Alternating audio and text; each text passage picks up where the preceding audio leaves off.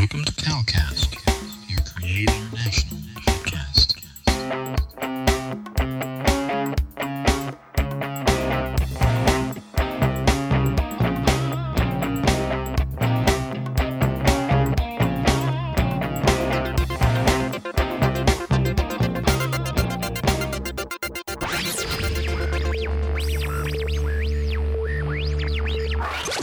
God Network News.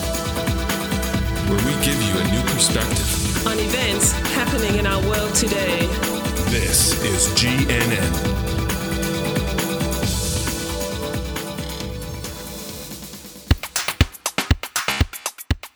This is God Network News, episode 175. Welcome, GNN fans, to another episode of God Network News, the podcast that tells you what God's doing around the world. Not what CNN tells you, but what GNN tells you is going on in the world. If you're tired of listening to all of that crisis network news and you want to hear what God's doing, well, give us a listen.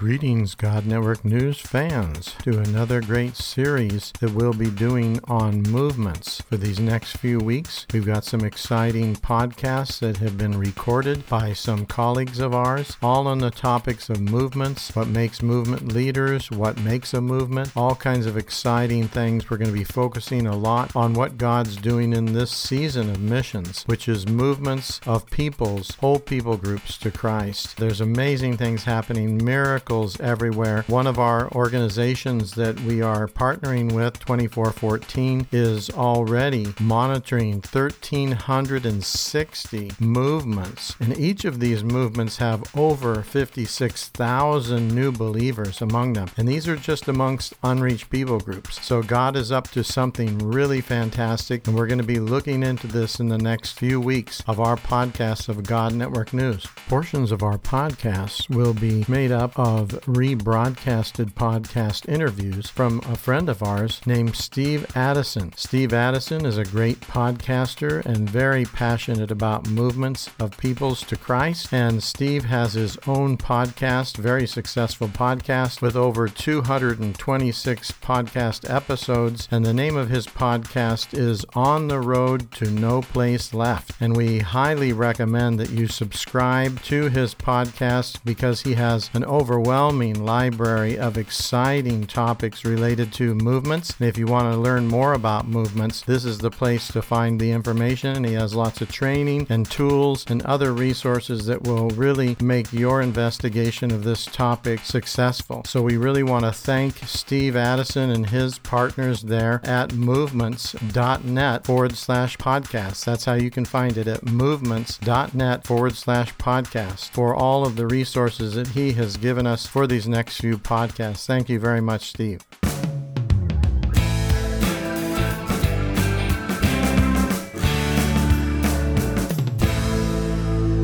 You know, I would characterize most movements as saying the people that are involved in movements have an apostolic passion and calling that I would say verges on the boundaries of desperation. Hmm. They are so passionate for the people group that they are called to that in most instances, they're going to be doing this regardless of whether there's money for it or not. They're going to find a way. Hmm. So, what I've generally found is that most movements actually, there's not a lot of money going around these things, but they're doing it anyway. And you, you find the the insiders and the outsiders. Yes, I, I, I acknowledge, you know, that the the outsiders, the, the Westerners who are trying to help and trying to trying to facilitate and trying to coach, they probably do have access to to more finances. But you know, these these aren't the the the billionaires of the earth. These are are people who are passionate about this particular country, this particular people group, and they they're wanting to do everything they possibly can that's healthy and good, but also that's within the scope of their capabilities to help um, to help these people reach the unreached around them. And in a lot of instances, you have to be really pretty innovative because there's just not a whale of a lot of money going around to try to, to, to try to do things. And I think because there's not a lot of money going around, um, they have been led by the spirit and through desperation into things that really don't cost very much but are uh, infinitely multipliable. You know we, we don't we don't film huge uh, we don't do huge video campaigns. We don't we don't you know do satellite broad and i'm not saying those things are bad but without the resources for those things you do what's available to you and what's available to you is people share people share the gospel people make disciples people um, do the, and teach others to do the same thing because they're desperate that people hear good news Mm. Yeah. you know um, so most of the people that i encounter really they don't have a lot access to a lot of money but they're willing to pray and work right alongside everybody else there are a fair number of teams probably a, a large number of teams even larger than what i'm aware of who never see a movement start.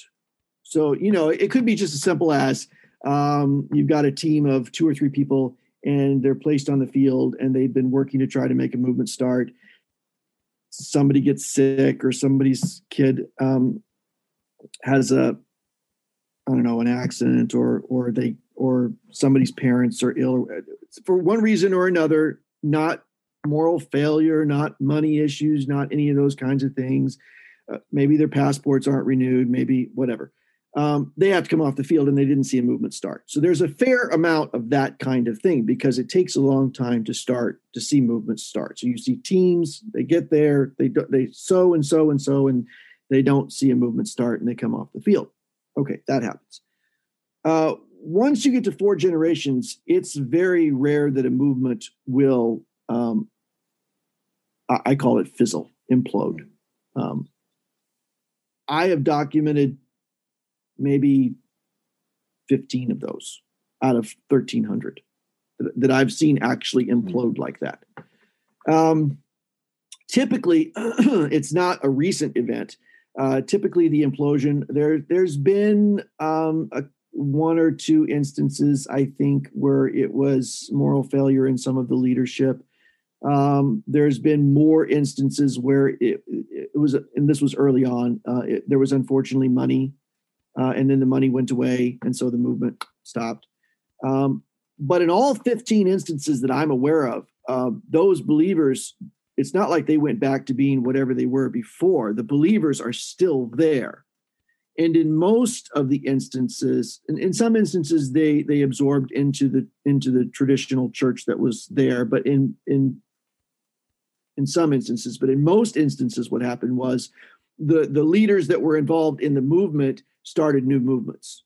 So new movements were birthed out of a like I know of one movement that that failed because money was gone, um, but that movement itself birthed four different movements that started up. In, in they, they basically just multiplied it, split and multiplied. This is essentially what they did. You're listening to God Network News Podcast with your host, Cal Curtis. Look up our website at godnetworknews.com. I'm not saying that that's right or wrong. Uh, that that's just what happened, and so the movements continue. Um, so in most instances, when you get to four generations, it's it's not actually common for uh, for movements to implode. Now, what does happen quite frequently is a movement will get to the point of what I would call um, like stagnation. They, they will reach a point and they'll stop growing. And the, the typical reason for that is that they reach the natural boundary around them.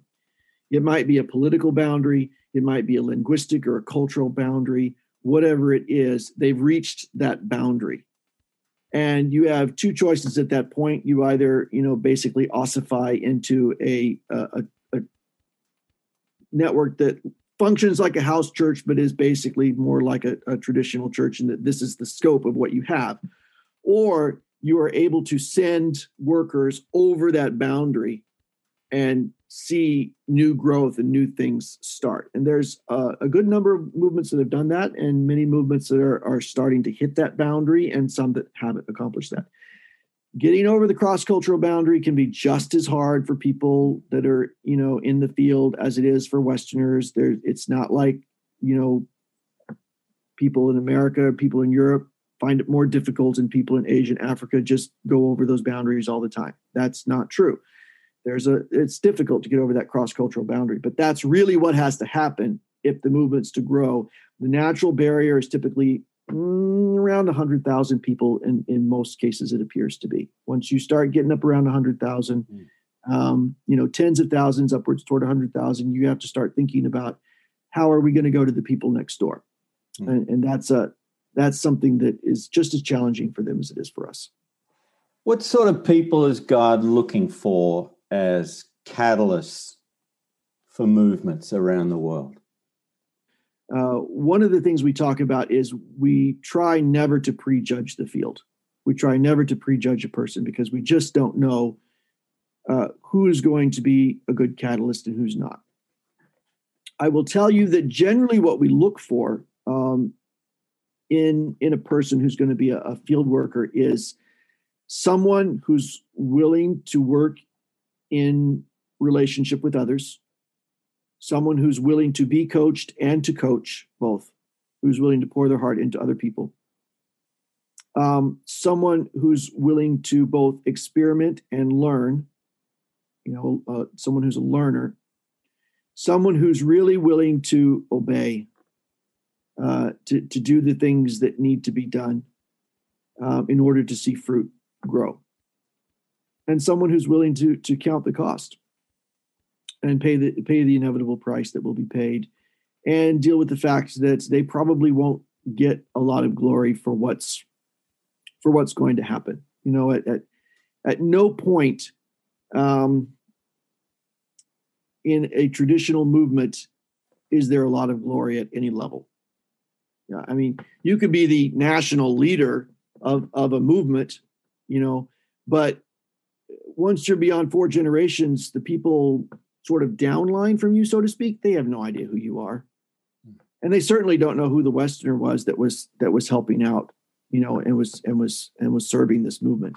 So you, you got to live with the fact that there's there's not really going to be a lot of glory in, in, involved in this, and you got to deal with the fact that there's going to be a price to pay. There's going to be a, uh, a uh, challenges and hardships and um, sicknesses and martyrs, and you know it, it, you just have to deal cope with that that reality um,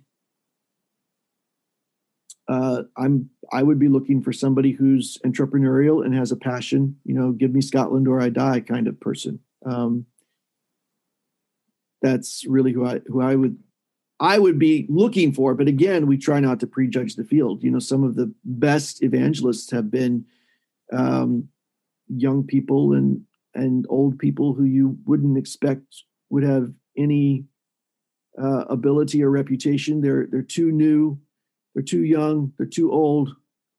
You know, they're they're they've got too many kids. They don't have enough kids. They they're not married. They they they're business people. They're not business. We have all sorts of reasons for why somebody can't possibly be, and then they turn around and they end up being somebody who brings hundreds of people into the kingdom. It, it's just impossible to really tell. So, what sets them apart? Um, most of the people that I've talked to that are catalysts, it's passion for the lost, a willingness to obey and do whatever God is calling them to do, and a high capacity to experiment and learn and try new things.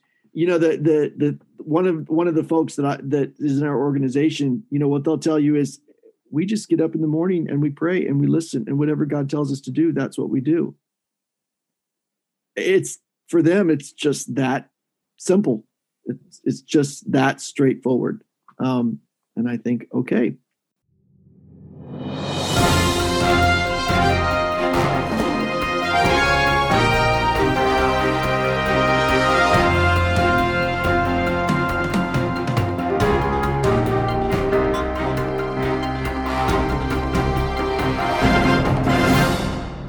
If you enjoyed this episode, please consider donating to help us continue to bring exciting stories fresh from the field. Visit our website at godnetworknews.com and select the PayPal link on the right side of the page or consider becoming a Patreon partner to receive access to more valuable materials exclusive to our members.